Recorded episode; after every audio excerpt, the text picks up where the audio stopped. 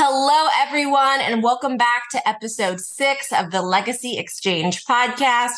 I'm your host, Taylor Janet, here with my co host, George Miles, also known as Pop Up. And I'm going to pass it off to my Pop Pop to introduce our very special guest. Yeah, Taylor, I was thinking about now, we, we have recorded all the uh, different individuals, part of our legacy but we didn't get your mom. So I said, let's get your mom involved. So that's it came to me one night in the middle of the night, like most of my ideas. And I said, let's interview Tammy. She's got an interesting career and, and we can talk about what she's done and not done and things that she wished for herself to go forward. So I just want to introduce Tammy. Tammy, welcome. Tammy Melita Miles Brown, Welcome to our podcast, Legacy Exchange. Yeah, I'm so glad to be a part of the podcast today. This is the first time we've done a had a guest live from another location. So this is really very special to him. Welcome and welcome again. Go ahead, Taylor. Why don't you go ahead and start by giving us an introduction? Tell us about yourself. Yeah, tell us about you, please. Hello, both of you. I am Dr. Tammy Melita Miles Brown.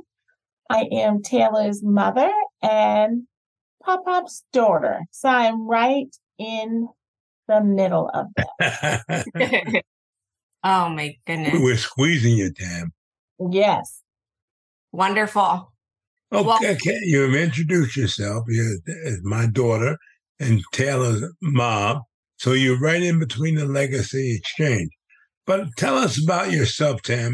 Tell us about where you got started, what are you doing now, how you got started. Tell me, go through your career for us. Like Taylor, I graduated from Spelman College in 1990. I grew up in New Jersey, went to high school in New Jersey, graduated from Spelman in 1990. And I, at that time, thought I wanted to go into like human resources, corporate. And I worked at Warner Lambert for three years and realized that I was probably best in more of a service field and wanted to do something different. So I did an alternative certification and I went to Mercer University in Atlanta and received my. Were you, were you living in Atlanta then? I was. I was living in Atlanta and I did my certification there and I started working in 1995. But 1993, when I was going through my certification, I was a paraprofessional, which is like a teacher's aide. So I actually started education in 1993 and I became a full-time teacher in 1995. I was teaching first grade in Atlanta Public Schools under the leadership of Dr. Barbara Culp. She was a great principal. And I was there and then I went to Cobb County. But one interesting fact, because we talk about legacies, you know, as a young teacher, you know, you learn from your older veterans teachers. So my very first year, you know, and it's kind of like the legacy of education. One of the teachers said to me, well, what's next? What are you going to do next? I said, oh, I'm not doing anything. I'm just going to teach first grade and be happy and blah, blah. She's like, no, you have to always be thinking about your plan because your plan, when you get tired, you're going to want a plan to go to. And that was from a teacher who had been teaching for 25 years. So she convinced me to go back and get my graduate degree, my master's in early childhood education. And it was 1997. I graduated with my master's. I had still been teaching first grade. And I never really thought I was going to ever use it, but I had it in my back pocket. So I then went to Cobb County and I was there for another five years. And during that time, Taylor was born in 1999. All right, Taylor. Taylor was born. She became my legacy. She was born in Atlanta, Georgia. Yeah. So then in um what year? I think it was like 2003. Just life circumstances, and life changes. I end up moving to Pittsburgh. And it was at that time I used my early childhood degree. Because when I what? went What to? Pittsburgh, people they they didn't hire people from the outside. And they're like, oh, most people in Pittsburgh Public sub for 10 years. I'm like, well, I've already taught for 10 years. So they were like, well, we have an opening up preschool. So you can be a preschool coach, an education coach. And I had the unique certification of early childhood. So back then, when Miss Bryant, my legacy teacher, the older veteran teacher, told me to get it, I never knew I would use it until I got to Pittsburgh. So that's just how God works. So then I became an educational coach for Atlanta, I mean, I'm sorry, Pittsburgh Public Schools. And I did that and I would go to 12 schools. And I had never really thought about education outside of my own classroom because I always loved being a teacher. But when I went and became a coach and saw all these different schools and how they were ran, I knew it all depended on the leadership. And they all heard the same message. They all went to the same meetings. They all had the same materials, but each school culture was so different. So I was like, I can do that. So I was given, um, you know, I was talking to one of the principals who I had gotten close to. And she's like, you have to understand when you venture into leadership, it takes you, so you expand how many kids you're supporting and how many families instead of just your own classroom. So I went to Carlow University and received my certification in educational leadership. And at that year, they told me there's no jobs. You're, you know, there's no openings for assistant principals. And I happened to be at an audit doing a Head Start audit, and I was downtown and I actually was walking in HR. And HR guy looked at me, he says, Come see me tomorrow. I said, Okay. So I came down tomorrow and I sat across from this lovely lady. Her name was Val Lucas. And he brought us both in because Val was being asked to be an acting principal. And Mr. Chester at the time said, I'm making her acting principal. And Val, if you want somebody, here's Tammy, and she can be your acting assistant principal. And then after years in Pittsburgh Public, I end up meeting Dr. Frost in Sarasota County. And this is where I am for the last four years. I'm assistant principal at Wilkinson Elementary, Sarasota County. You've been there four years, Tammy. And you, you, I've been in the district five years. This is my fifth year. I started in 2019. Oh wow. Yeah. I kept thinking you uh but you you went you were how many years ago you were at Booker? One, remember one and a half because I was sick when I had COVID. Okay. This is my third year here. But let me let me ask you a question, Tammy. What did um this no openings teach you about yourself? Well, I think that's when we talk about legacy because both my mom and dad had very strong worth ethics and they never took no for an answer. So being persistent and, you know, knowing when your time is coming, it was going to happen. So that was just something I learned from my parents who, and I hope I passed that down to Taylor. Good. I hope you got that, T. Yeah. Yeah. He has it all right.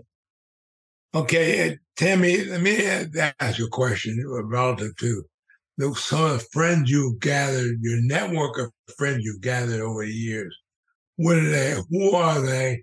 And how do they, they contribute to your success? I, I mean, I have friends who are like family. They're like sisters. When I went to Spelman, that's when you really understood what sisterhood was. And it just came naturally. And honestly, that was 1986. And the ones I'm closest to, people I'm closest to, are usually the ones still from Spelman. I mean, and then I've met people along the way, like a couple work friends here and there, but my core group of friends are my Spelman sisters. Taylor, And- did you find that the same? Your f- friends that you gathered over the years were a lot of your sisters from Spelman? Yes, a lot of my friends are from Spelman, but I also have a lot of friends that I've met through other organizations like Jack and Jill that I'm still really close with as well. Yeah, and I would say that too, Taylor, because you know, Spelman kind of gave you the core knowing what sisterhood really looked like. And then as you venture out and get older, and I became a part of the links and Delta Sigma Theta, you you get to know other organizations and get another level of sisterhood. And that's kind of really why I wanted Taylor to take the plunge and go to Spelman as a legacy. Well, she took it, and she not only took it, but she she's running away with it. She did much better than me. Much. We're so proud of Taylor. But this is not about Taylor, it's about you right now, Tam. Right, Right. Taylor? That's right. I was letting you ask all your questions before I Yeah, asked. I'm, I'm finished. Oh, okay. So, can you share some of your most memorable moments and experiences from your 30 plus year career in education? And one thing I love about education that no day is ever the same. And you just like the and it has expanded so much because technically when I think in 1993, this is my 30th year. So I have 30 years working in education. So from what I saw in 1993 to now, I mean, it's just unbelievable how times have changed and just the expectations of what educators are supposed to do. It's like, you know, it's kind of hard because I think if I was just starting out in education now, I don't know if I would be able to do a 30 year career in education the way What things was, what was your first batch of kids like versus the kids you see today, personality wise? I, they're in two completely different generations, right? Yeah. Um, so those would have been, I think, older millennials. Um, so Yeah, tell me a little bit more about how they acted and if they had any noticeable personality traits versus the kids you see now. Yeah, they were first graders. And I had a small room. I think I had only like 16 kids at the, my first year. And, you know, education was so different. So they were real chatty. Like they would talk a lot. And Miss Bryant, my mentor teacher, and another teacher be like, Tammy, this is your classroom. When you tell them to be quiet, they are supposed to be quiet. You know, so back then, interesting. They were they might have challenged you, but they did not challenge you to this extent. So they knew the teachers, the parents respected the role of the educator.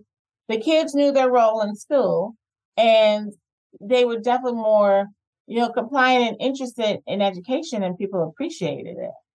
Totally different than now. now it's very challenging. I mean, today, for example, you know, we practice doing a lockdown drill in case of an active shooter. You know, and I had to tell the kids, we actually practiced today in the cafeteria because we usually practice eight o'clock, nine o'clock. But I said, you know, if someone comes into our school, we have to be ready in every setting. The kids did an amazing job, but I never imagined in 1993 that we'd be doing active drills monthly, not for fires, but for lockdown in case of a shooter. So that's probably the biggest difference. But kids nowadays, the one thing I like about now this, as we went through the many years of education, is that kids, when you really are learning, you're not learning rote. You really learn when kids are facilitating and actively engaged in their education. So classrooms shouldn't be back then classrooms you went in and classrooms were quiet. Now you you see kids sit in collaborative groups. You see kids challenging each other, discussing things. You know, they're more active and engaged in their learning. And it's a different time. So compared to that, back is, is that good, Tammy? Is that really good? that's excellent because those are life skills you need as an adult. Unless you work in a cubicle by yourself, you're expected to work collaboratively. You're expected to be able to say, you know, what, I don't agree with you. This is my opinion, but you still can get along. So those really like how we, our schools are now, you know, besides the troublesome things, they really are a place to grow collaboratively, you know, and kids facilitating their education and their discussion. They're having accountable talk. They're showing evidence for their answers. So people in education now, it's totally different. Awesome. you Well, were able to you made that transition 30 years ago to today. And it happened so gradually because, like I said, Miss Bryant, who was my mentor, she said, Tammy, my first year, that she's the one who told me to get my degree, you know, a high degree. But she said, this class will be your best class. Every year, you're going to see something different. And it is. We didn't have cell phones back then. We didn't have to worry about pronouns of children. We didn't really have, I mean, I'm sure there was bullying like on the way home, but like now it's cyberbullying. It doesn't stop. It's social media. Yeah, it's just such a well, like a whole other bucket of things that have happened. And then we have a lot more kids who struggle with, you know, their mental health and emo, you know, emotions. So we have more aggressive kids than we, because back then those kids would never have stayed in school. That's right. I have a question. go ahead, Yes. Taylor. So tell me about your 30 years in. At what point did you decide I want to get my PhD? Tell us what you got your PhD in, what that journey was like. But one, what inspired you to get it? What was the experience like? Tell us what it entails and if you've seen any benefits or any differences in your education career after getting your doctorate. Well, interesting. Like just like I said about Miss Bryant, everything kind of just. It, I mean, I don't want to say happened. It just lined up the way God had it be because I read just like edu- being an administrator. I wasn't starting out my career to want to be an administrator, and then here I am. But as far as the PhD, someone asked me to teach an adjunct class at Robert Morris University, and I taught a class. It was a psychology class. It was at night, you know, just to see how it was for higher ed.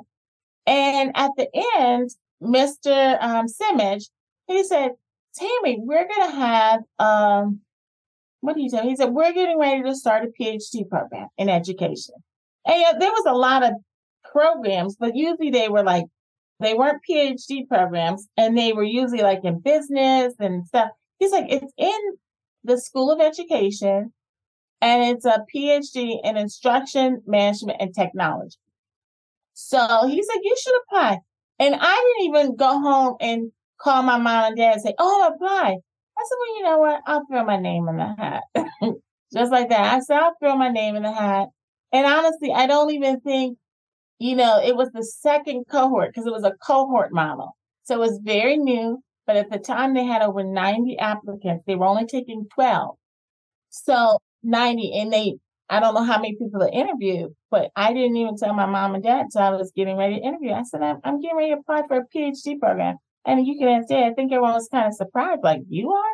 You know? But it was a great, I mean, it was a great experience because you had shared learners. Like everyone is in education in some form, higher ed, in a corporate training and development. So it was different levels of education.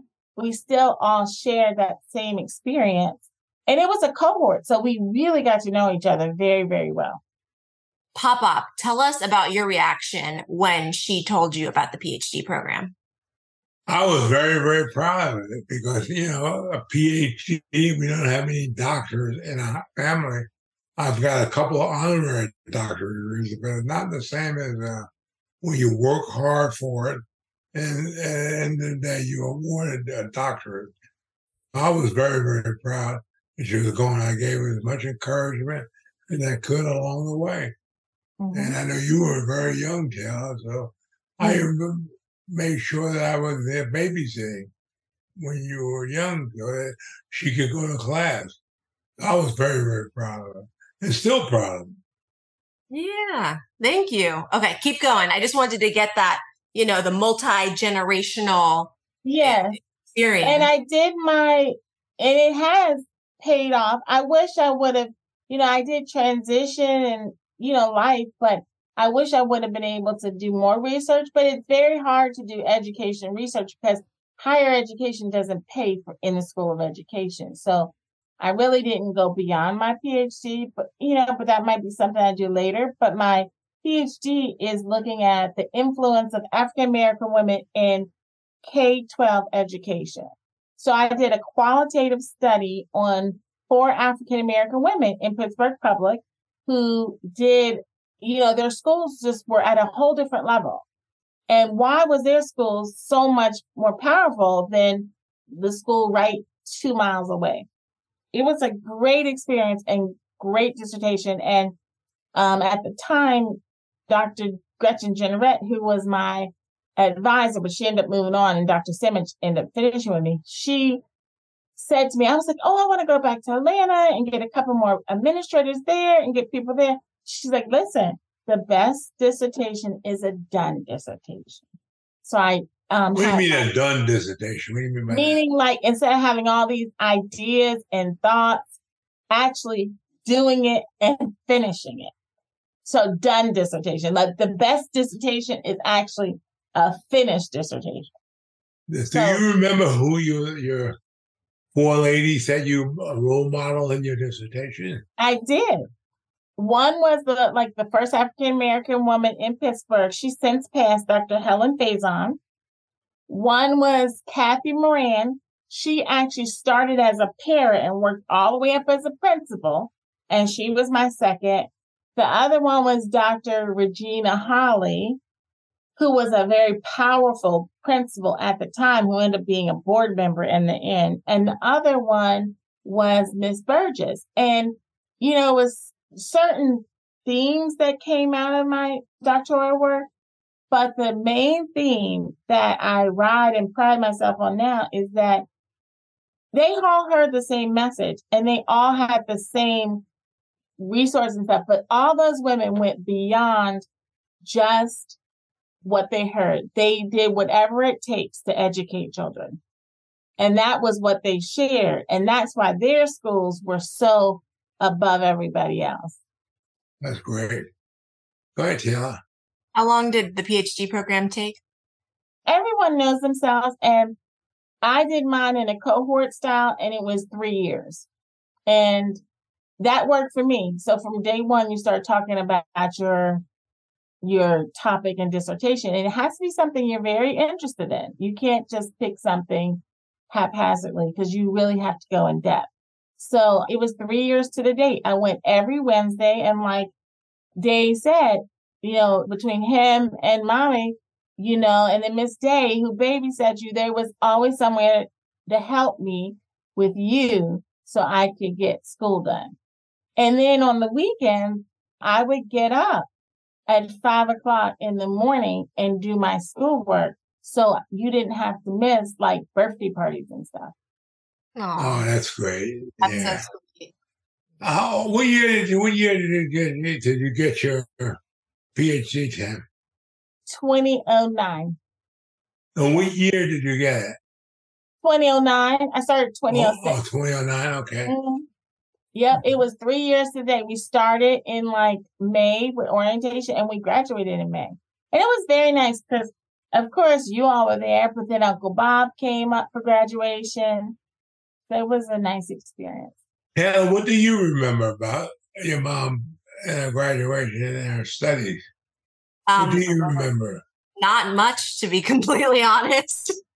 I've seen the pictures, but I don't remember. The only thing I remember is um her party, she had mugs with her face on it. Yeah. And that's all I remember. And then she wanted mugs for her graduation. And you got mugs for her day. Oh yeah, I would have done that. Mm-hmm. Yeah, absolutely right. I would have done that. Yeah. So that's it, makes, it was a great idea. So why not? Mm-hmm. If it's a good idea, you stick with it. Yeah. That's great. Okay. I want to switch gears a little bit. It's been so interesting hearing more about your journey in education. I have a lot of friends who are educators, and I hope they can all gain something from this podcast episode. I want to switch gears and talk about generational experiences. You're born at the end of the 60s. So, what was like growing up in the 70s? I feel like in the media or on TV, you see like the peace signs and the bell bottoms and the hippies. Was that real or is that what you experienced or is that well, kind I was little, Tail, so kind of like you with the PhD.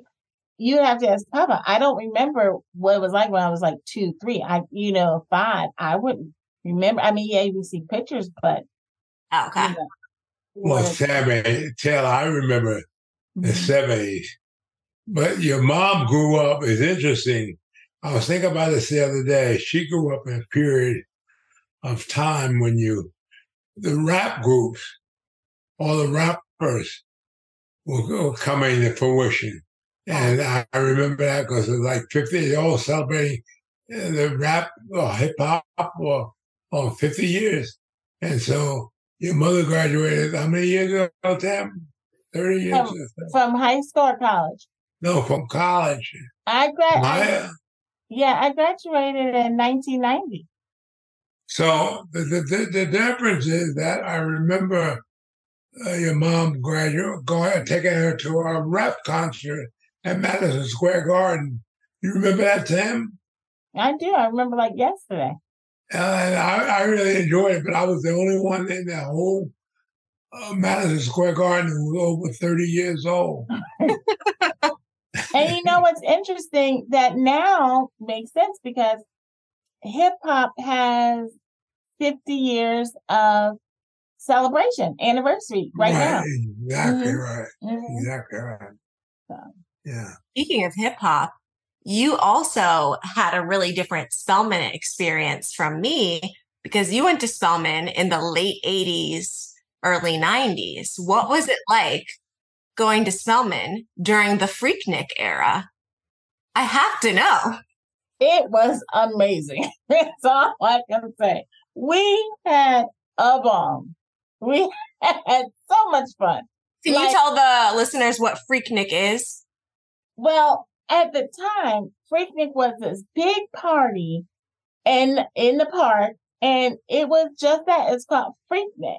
It wasn't a picnic; it was Freaknik, and everyone wore the little cute outfits and went to the party. And in fact, my first year, it was on my birthday, and I remember that because Day and Mommy, no, Day came down, picked me and my friends up took us to eat. I think we went to Houlihan's.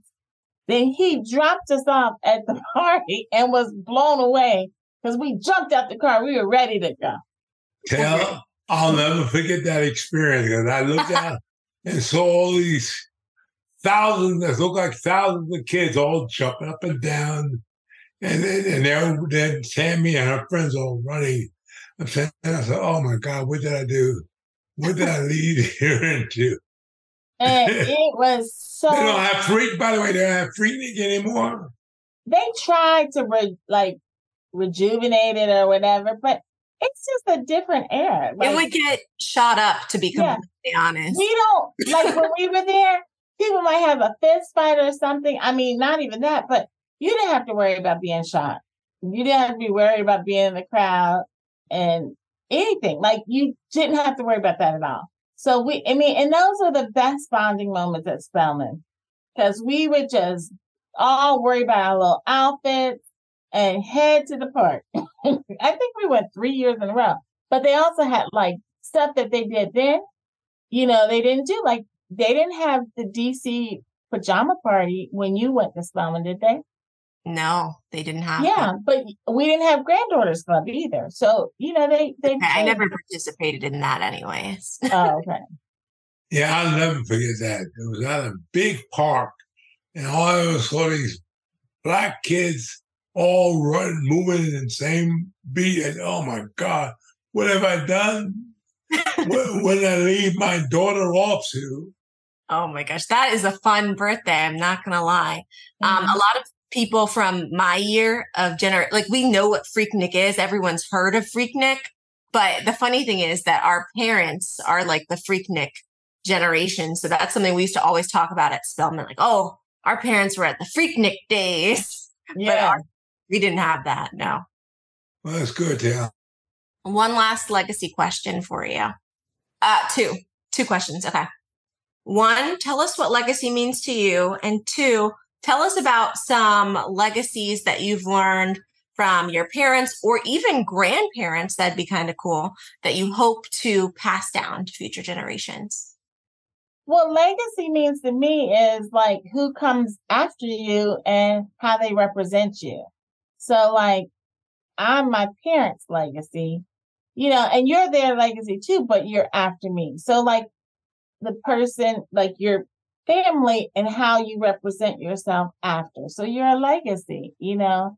I think the biggest thing, your legacy is how people can speak to you. And my parents were always there. They were always there. And they learned that, like my dad learned that from his father, you know, because my grandfather was always there, a hard worker. I remember, in fact, it was funny. I was telling my coworker how he would ask us each, how many White Castles do you want? and he would get them all? White Castle burgers, you know, when they come home. If we said three, you better eat three, you know. But like, it, like your legacy is how you live your life and how it passes down. So, how I have work ethics, how I have trust and caring, you don't just get that on your own. You get that from the generation before. So my parents were hard workers. They had caring and put everything into me. So that's what I'm gonna do for you. And I hope when you have your family, you know, you put you your family at the top like that. So I think legacy, you know, is very important because you want to carry your name well. So from generations to generations, you want people to be like, oh yeah, that's George Miles' daughter. You know, he don't want to be like, oh, he can go anywhere and be like, oh, Tammy's a great worker, or Tammy's nice. You know, not oh, Tammy's mean. That so that's what I think it means. Oh, that's a great definition. I love that. It is um, very good. I love it. How you carry yourself, you know, and you represent others. Well, thank you so much for joining us on this week's episode of the Legacy Exchange. It was truly a pleasure. And I even learned something new about you today. You said something, and I was like, oh, I mm-hmm. didn't know that. so it was truly a pleasure. Thank you so much for joining. She's actually yeah. zooming in from school, you guys. She's insanely dedicated. On a Friday. But just one more thought. I just think, like, you know, I don't think anything happens I think God just orders all our steps. You know, He gives you the parents that you need. I hope I'm the parent you need. Just like my career path for 30 years, nothing was haphazardly. When I look back, I'm like, oh, down to even how I got to Sarasota. Didn't even think I would end up here. And here I am, five years in, 30 years.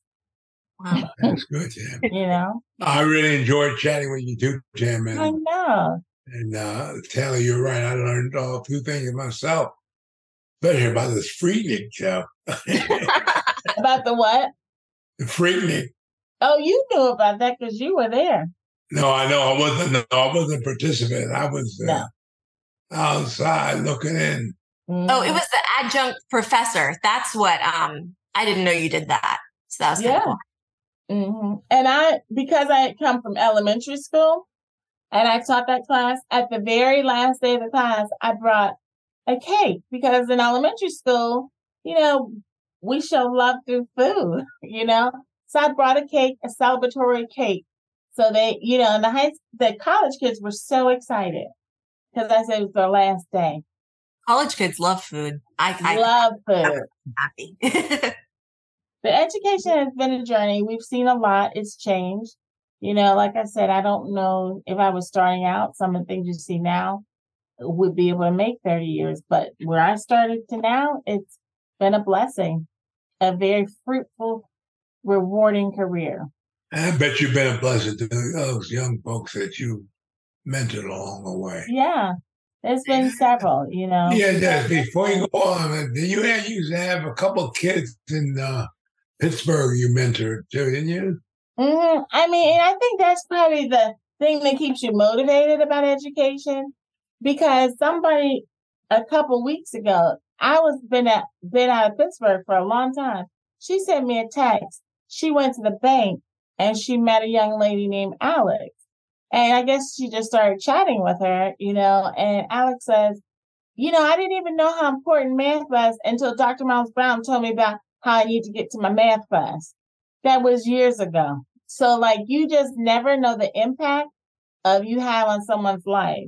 So I yeah. think it's kind of like a legacy, the same definition. You know, you're creating life but your life is grounded on how someone did for you. You know, Right. yeah, because I have um one last thing. Like a student who unfortunately here didn't have the best start off, you know, in life, just circumstances. And someone says, you know, now she has a great life and she's so grounded. So I think being grounded helps for the next generation. Good. Well, it's been really a pleasure, Tam. I'm so glad it came to me in the middle of the night that, that you're an educator and you're a good, darn good educator for 30 years. Why not interview her? Yeah. Oh, so it's been good. What do you think, Tam? You have a daughter who's been in education 30 years. yeah, that's crazy, but really And I am thinking about my next move too. good. Well, we'll keep that one a surprise for the next episode. Yeah. All right, Tam.